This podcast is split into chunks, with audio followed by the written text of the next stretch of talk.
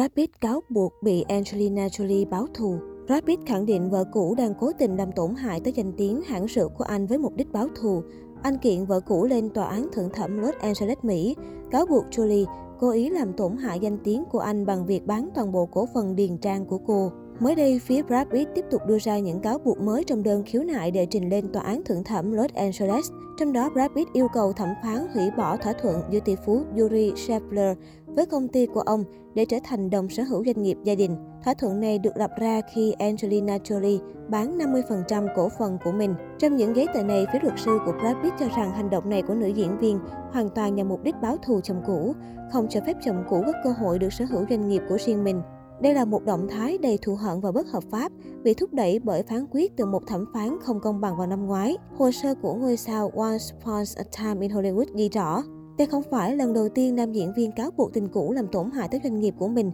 Quay trở lại năm 2008, cặp vợ chồng cũ đã mua cổ phần tại vườn nho miền Nam nước Pháp và ngôi nhà Star Miraval, nơi họ kết hôn vào năm 2014. Trong lần nộp đơn ra tòa trước đó của Brad Pitt trong cuộc chiến chưa có hồi kết với ngôi sao Maleficent, nam diễn viên 58 tuổi đã khẳng định rằng Angelina Jolie cố tình tìm cách gây hại cho anh bằng cách bán cổ phần của cô trong công ty rượu này.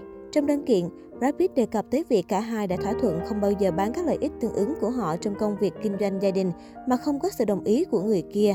Trong hồ sơ nêu rõ, Angelina Jolie đã lên kế hoạch bán cổ phần của mình cho Tenus Del Mondo vào tháng 10. Vấn đề ở đây là đây chính là công ty muốn nắm quyền kiểm soát Miraval. Theo lời của luật sư Brad Pitt, với những cáo buộc mới nhất có vẻ như vụ kiện pháp lý giữa cặp ngôi sao này vẫn sẽ còn kéo dài thêm một thời gian dài nữa.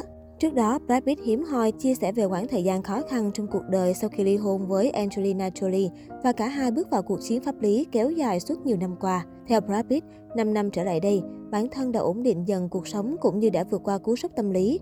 Đồng thời, nam tài tử cũng thành công trong việc cai nghiện rượu và từ bỏ thuốc lá. Đây là sự nỗ lực mà Brad Pitt khá vất vả vượt qua.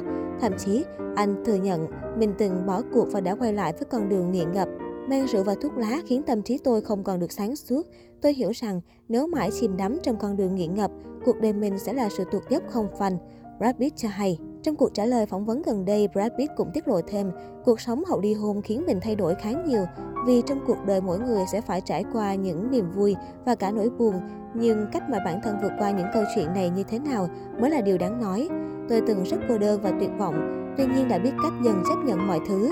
Ly hôn được một khoảng thời gian dài nhưng Brad Pitt khá kín tiếng về đời tư.